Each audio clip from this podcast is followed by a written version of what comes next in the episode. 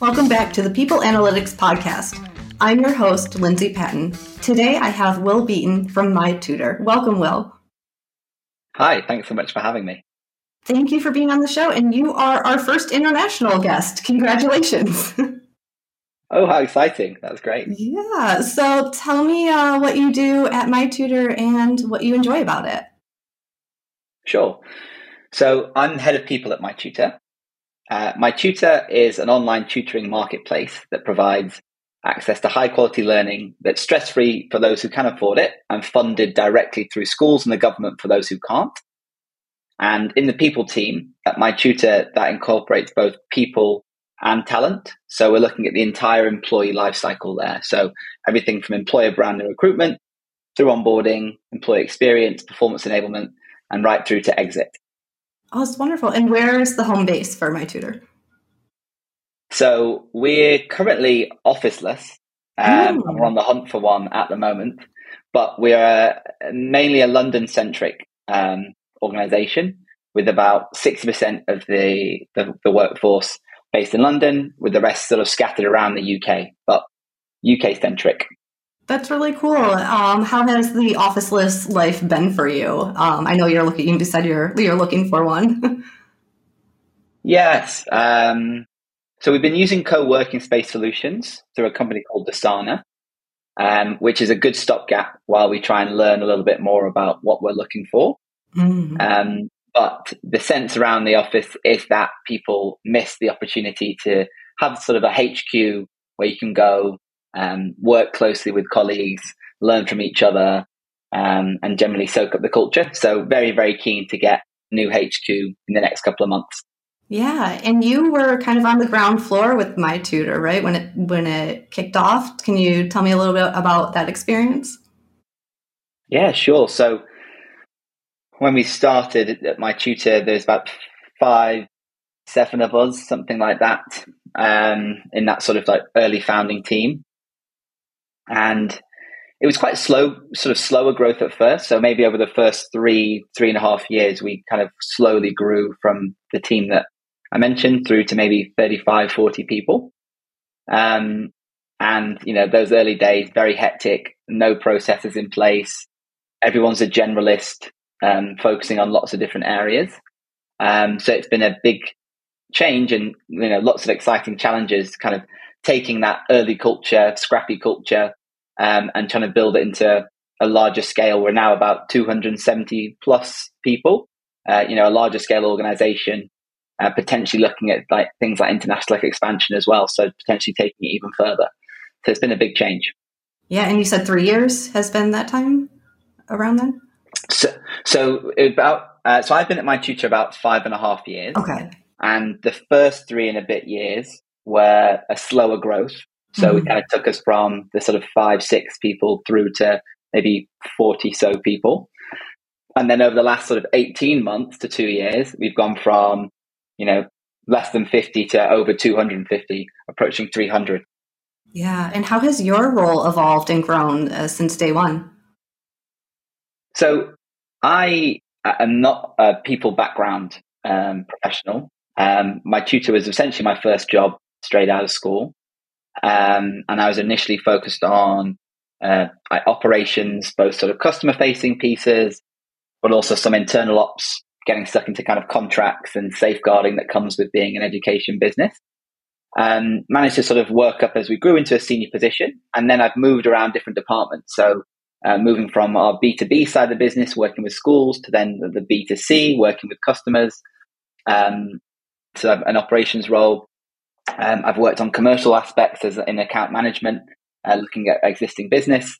Now in the people role, as I mentioned, focusing on the employee life cycle, and actually recently picked up interim chief of staff duties as well. So never a dull day, constantly changing.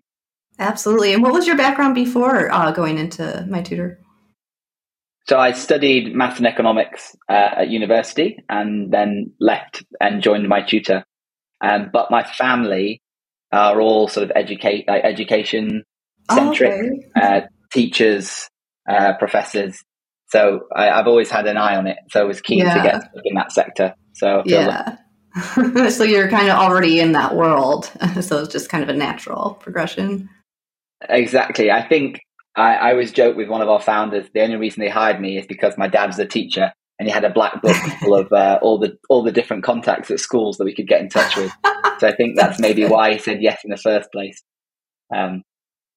Yeah, I always find it fascinating, people who start off, either studying something or switching careers. I always find that they can bring aspects of what they studied or what they did in the past into what they're doing now. So can you apply any of what you studied to what you're doing now?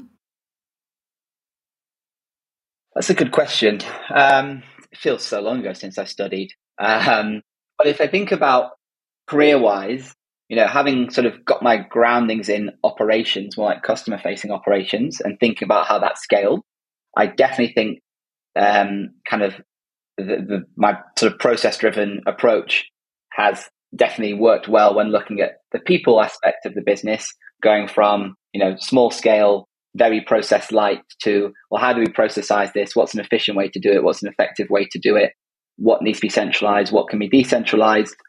And sort of asking those sorts of questions to get us to that sort of 270 plus that we're at now. So I think that's definitely been an important one. I actually did also go back to do some studying about people in HR, because I think there are some aspects that, things like employment law, you just do need to kind of get your head in the book, I think, to understand. Absolutely. And I also want to get into the meat of the conversation, which is growth and making sure your people are taken care of, especially during high growth times, which you're currently in right now, correct? Exactly. I think last year was probably our highest growth period. Going at the, last 18 months, going from that sort of 50 to over 250, 270. And we're now looking to probably add another sort of 30, 40 people this year. So compared to last time, it feels a little bit slower, a bit more breathing room, but very much still growing.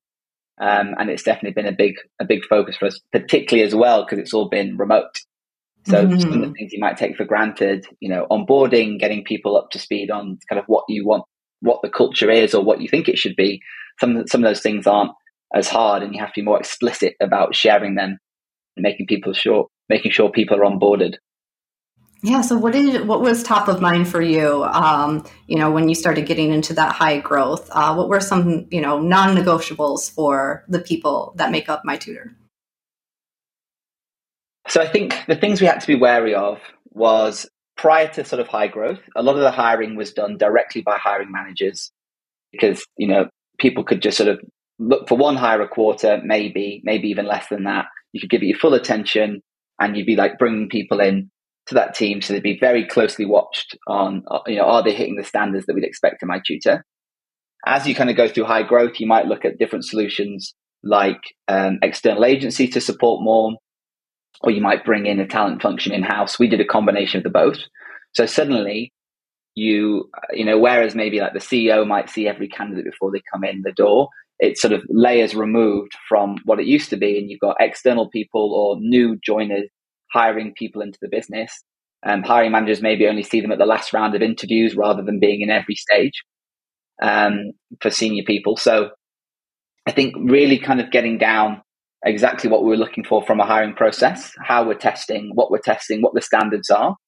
I think that was really, really important to give us the comfort that we were still going to be bringing people in that would kind of improve the business and not sort of, erode away at that culture that we built. I think that was really important. The second piece was, again, it's around similar part of the cycle, but the onboarding phase. So for us, we kind of class that from the moment they sign a contract to say, yes, I want to join MyTutor, to about 3 months in, which is for us, when they pass probation. And because I think, you can do a lot of heavy lifting in that phase of someone's sort of journey. That's where you help them understand what the culture is, how things work around here. The way we behave with each other, where we've come from and where we want to get to, what's the mission. And I think really put a lot of effort into that first sort of 3 months of someone's journey, collecting lots of feedback along the way to see what we can improve, trying to make it more scalable, making sure that these cultural pieces that you might naturally pick up around an office in a remote world are being kind of fed at them directly so they can pick it all up still. Yeah. And when you're going, I mean, I've been in quite a few startups myself, and that growth period, I mean, it's so difficult to scale and, you know, keep an eye on the people who helped you get there at the same time. So, you know, as you mentioned, where like you have an all hands situation or, you know, like a lot of things moving at once, how do you make sure the people don't, you know, get missed during all that activity? Yeah, it's super hard. And I think, you know, I feel quite lucky with the team that we're in. A lot of the founding team members, so those people I mentioned, the kind of the 6 or 7 early starters, they're still in the business. And they've sort of managed to progress to either senior roles in the field they've always been working in, or maybe move around the business a little bit like myself. So I do think we're quite lucky in the sense that those people who helped define the culture are still here to help shape it, to help kind of take it forward still. So that's been, you know, that's good for us. And I guess, like you said, how do you make sure you're able to keep those people in the business? And I think naturally you are going to lose some. You know, you start off earlier and you set up a business, you're looking for generalists, people who can wear lots of different hats, spin lots of plates, keep things going. And not everyone wants to go from small startup into scale up, where maybe you have to specialize more. Maybe you're more focused on people management than you've ever been in the past. So I think it's kind of one, being aware that it isn't always the right for everyone to carry on. But for those who do, just making sure there's like a clear pathway for everyone. So we talk about pathways at MyTutor, whether that's people leaders, individual contributors, or rock climbers, who are the people a little bit like me who kind of move across the business. Maybe you go sideways before going up. Yeah, I love that term. Get it down. Yeah, it's a fun one. I think it works quite well for a business of our size. You know, people aren't always just going to progress linearly up. You might change teams, you might even go down to then climb up a level later on. So I think this kind of, labeling, making it possible for people to move in different ways, because if you want to keep good people, there needs to be different pathways available. I think that's been really important. And like myself, I've moved around. There's other people in business who have moved in, like chief of staff opportunities, like moving into there. There's other people in business looking at that. So having the pathways has been important. And then you sort of touched on the all hands. So yeah, I mean, and I think back, it's kind of almost funny the way they think we used to run meetings. Like every week we'd have everyone together, and there'd be these big, like long meetings, and suddenly you've got 270 people, and it's like, is all this information relevant? How much information can someone take in when they're not involved in it day to day? So we did have to really think about, okay, you know, what do we want to talk about annually? What do we want to talk about quarterly? What do we need to talk about monthly? And who needs to be talking about what, anything less than that? So being more deliberate with sort of business unit meetings, team level meetings, and trying to add a bit more structure to the way people meet, what they're discussing, and how frequent has been really important to make sure everyone's got the right level of information at the right time to be able to operate in their role. We've had to be deliberate and also move some things away from meetings into sort of async updates, like newsletters, for example, recordings, what information is accessible and when. Yeah. What stuck out to me is, you know, the fact that there have been quite a few people that have been with the organization for many years. I think you said 7 years, 5 years, right? Yeah, about 5.5. 6 years. Yeah. And, you know, I don't know, you know, the generations of the main team, but I feel like we're in a culture right now of job hopping. And when you mentioned rock climbing, that term, I feel like you replicate, you know, the benefits of, you know, job hopping and new experience, new skills. Would you say that, you know, those opportunities to upskill and learn and be in, you know, new situations help with employee retention? Definitely. I think there's some good articles around it. And I believe it's called like tours of duty is a term that's sometimes used. And yes, it's that idea that you can help people build a breadth of experience by, you know, taking someone smart who's got good transferable skills, like maybe people management, project management, you know, understands the business, has that really good institutional knowledge they can take and apply to different problems across the business. And that's, I think, definitely been a good draw in keeping people in the business. I guess the other one is, you know, we're lucky in that because we've been growing so much, the problems we've been facing are changing a lot. Because I think where people is like engaged, being challenged in different ways, that keeps them around. So making sure that people's challenges aren't going stale is probably, you know, important. And you can do that by moving across the business or just making sure that they've got the right team beneath them. The challenges they face are changing as they go. Yeah, because I mean, job hopping is hard. You have to figure out what you want to pursue. You have to do the interview. So if there's an opportunity where you get everything that you need, why would you want to leave? Exactly, exactly. And I think as well, you know, when you join a new company, it's a whole new culture. You don't know what it's going to be like. Mm-hmm. What are people like with feedback? What's the culture around being able to fail fast and learn? You know, if you're already in a good business and you know that works, better to try and do those new challenges within a business where you know there's a good culture to support you. Yeah. And I want to talk about culture too. So, you know, in those early days, how did you determine that culture and what was that like? Yeah, it's a funny one in terms of defining a culture, because you kind of, it just sort of forms over time. You kind of don't realize it. And sort of, yeah. You've hired a bunch of people who I guess have a similar set of values that sort of drive them. And things seem to be working along. But then, as we said, like, as you start to hire more, and particularly it's like people like the founders and CEO get further from the hiring, you need to codify it. So, you know, what everyone else knows what they're looking for. So I think we've managed to do a pretty good job at keeping a lot of the culture elements that were important to my tutor there. And I think the reason that's worked for us is that because we had initial slow growth, so initially we were only adding people in bit piece, it meant there was always time for hires to bed in. Obviously hires that didn't work out would leave, but we had sort of 3 years, you know, we got people who joined the business into senior positions. They're kind of overseeing the culture, whereas when you think of some of these companies that sort of overnight kind of are made and become sort of 150, 300, there's no time to really create a culture. So it's sort of, you're kind of hiring people, but you don't even know what you're hiring for or like who you're looking for. So I think we got really lucky in that we had that long run time to get things set up. So we could take the time to define it and get our values and behaviors, hiring processes in place, you know, management competencies, you know, what we want leaders to be like. So I think that was a really important part of how we've been able to scale and maintain that culture. Mm-hmm. And what are some of your values? So we're actually looking at our values at the moment. All right. So we're doing a bit of a project, hopefully rolling out next month. Awesome. But one thing that has to stay consistent is behaviors. So for us, behaviors are what people do day to day. We shout them out. We celebrate when people are proactive. That's one of our behaviors. The actions you can do, and then the values are almost the reasons that we behave in the way we do. So they're the ones we want to add a little bit more depth to, and are kind of reviewing. They hadn't been quite formalized in the same way as behaviors, but yeah, our 4 behaviors that we have and we talk about a lot and shout about and praise, and they feed into hiring and they feed into performance reviews, are proactive, be proactive. I mentioned that one. Act like an owner, be an energy giver, and start with why.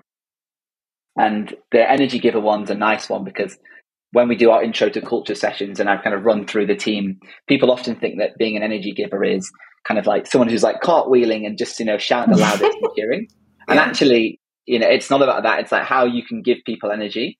And a great example for me is someone runs a really good meeting. So the agenda's set ahead of time, all the pre-reads are given in good time, the people who are there are all relevant, engaged, you keep good minutes, get good actions, good outcomes. That gives me loads of energy, but that doesn't mean you have to be sort of cheerleading on the sideline. That can just be, you know, a well-run meeting. So energy giver is a good one. Yeah, and that's why I think it's important. Oh, I was just going to add on that energy giver. I feel like it can be very like, quiet too. Like you can go up to a colleague and say, you did a really good job on this piece of work. And that could be, that's not, you know, like you said, the cartwheeling. Exactly. And, you know, asking someone how they are, you know, taking the time as a manager to just understand how someone's feeling can be great, and have those sorts of conversations can give someone energy or make them feel energized to come to work. So yeah, I like that one. And the other one that I think sticks out is start with why. I think that's been a really important one. Really understanding the needs of the business, and for us, it's often the needs of the customer as well. We try and be quite customer centric in our approach, and the way we structure our business is under end users, so under parents and children, under teachers and pupils, under our tutors who are the supply side. So we do really try and have a customer centric mindset when making decisions. Yeah, I want to learn a little bit more about the act like a owner pillar, because I know intrapreneur has been a big term within the past few years. You know, people who may not want to go out on their own, but also have that leadership, capability. So how do you apply that act like an owner to the people of MyTutor? Yeah, I think for us it's really about there's always lots to do, and we value people who can kind of take the initiative and drive projects through to completion. When people join the company, we're actually looking at our share scheme at the moment, but historically, because we've kind of become too big, we have to move from one scheme to another. But historically, we've always made sure that a new joiner gets some sort of options or equity in the business, so they are an owner, so they do feel part of it, and they are kind of intrinsically tied to the success of the business and want to do right by the customer. Value for shareholders, which can be them. So I think it's really about just making sure they feel that deep connection to the mission. Which we talk about a lot. I feel lucky that we're such a mission-driven company, because it's great to shout about, we want to impact 1 million lives by 2025 is our next kind of long-term goal. That's awesome. And impacting a life for us is 6 lessons. So if you can get the pupil to 6 lessons, they can make half a grade's progress more than their an untutored pupil in the same subject. So that's what we're trying to do, get that 6 lessons, and just to be able to talk about that and make people feel connected. And if we can tie objectives to people up through to that mission. So me doing this many phone calls, I can see how that actually directly means that we're going to get closer to those 1 million lives. That's a really important part of making people feel like an owner, feeling tied to the mission and the vision. Mm-hmm. And I mean, that also, because every part of what you're doing is people oriented, whether it's the leaders interacting, with the people that make up MyTutor, or the tutors that, are helping, other people. So if you're giving, the tutors energy, that just means great work for, the people on the receiving end. Absolutely. And that's, we are a technology business, I guess, but we actually often refer to ourselves as a people business, and mm-hmm. The technology is to connect those people. So those connections between the tutors to the pupils is really amazing. And if everyone's ever feeling low, we always recommend going to the reviews page and seeing what parents and pupils are saying about the tutors, because it's a real good boost. That's wonderful. So you talked about the impact that you want to have. So do you have any metrics for the impact that you've made so far? Yes. So every year we do an impact report. Fortunately, for the past 2 years, there's been no exams in schools because of the pandemic. So we've actually been a little bit lighter on the data that we've had. Yeah. But prior to that, we'd always work with our customers to get it's a great one because you can get the grade data. What were they doing before, and what did they get in their final grades? And then we can kind of look at the impact they've made for those who received tutoring in that subject versus those who didn't. So we have really been able to see a really strong impact and see a grades difference over a course of tuition program, which is kind of half a grade more than their untutored subject.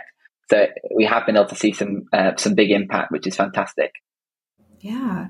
All right. Well, so we are about ready to wrap up, but I want to ask you one last question before we do. So what have you enjoyed about, the past 5.5 years with MyTutor, and how have you grown as a leader? So I've very much enjoyed my time with MyTutor.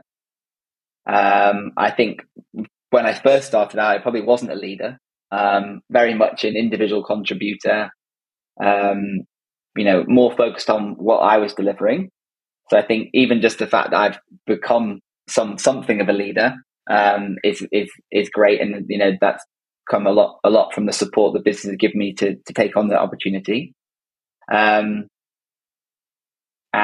I think I'm now more aware of, you know, I probably took for granted what the company I joined when I first started.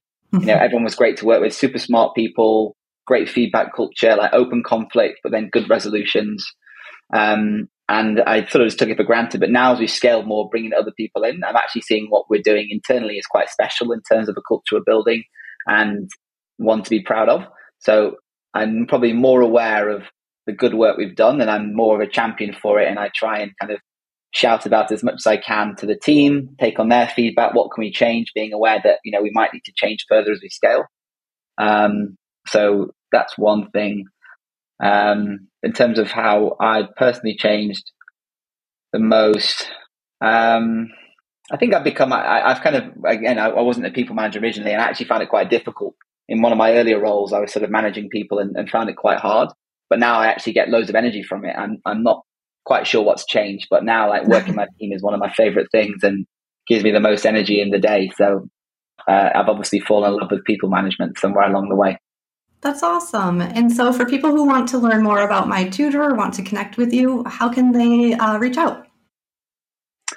So MyTutor, the best thing is just, we have a TV advert. It's the UK, so maybe no one will see it, but mytutor.co.uk. There's lots of information on the website there, lots of videos, who we work with, what we do. In terms of connecting with me, LinkedIn's the best place. So Will Beaton, that's Beaton.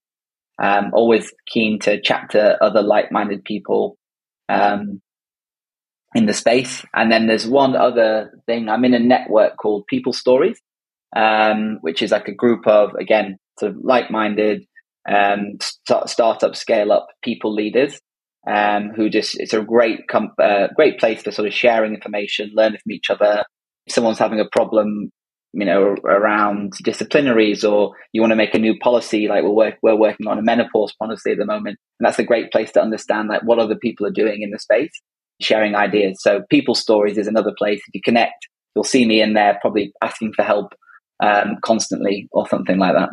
Thank you for sharing that resource. That could be so helpful for our audience. I appreciate that. And thank you for being on the show. This has been great. It's been really cool to see how, you know, you went into the people world, without having that background and just have fallen in love with it. That's so awesome. Yeah. Well, thank you so much for having me on. I've really enjoyed chatting. Great. Well, again, I'm Lindsay, host of People Analytics. Thank you, Will, for joining. And if you know anyone who is a leader in, the people space, and want to be on the show, feel free to reach out to me, Lindsay at staffgeek.com. Thank you for listening. Thank you for listening to Staff Geek's People Analytics Podcast. I'm your host, Lindsay Patton, and I'm always looking to interview leaders who put people first. If you or someone you know lead with a people-first mindset, please email me at lindsay at staffgeek.com.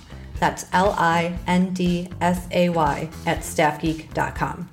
If you want to take things a step deeper and understand your organization's true culture DNA, I encourage you to take Staff Geek's free culture assessment. Just head to staffgeek.com and click the button that says free culture assessment. Thanks again for listening.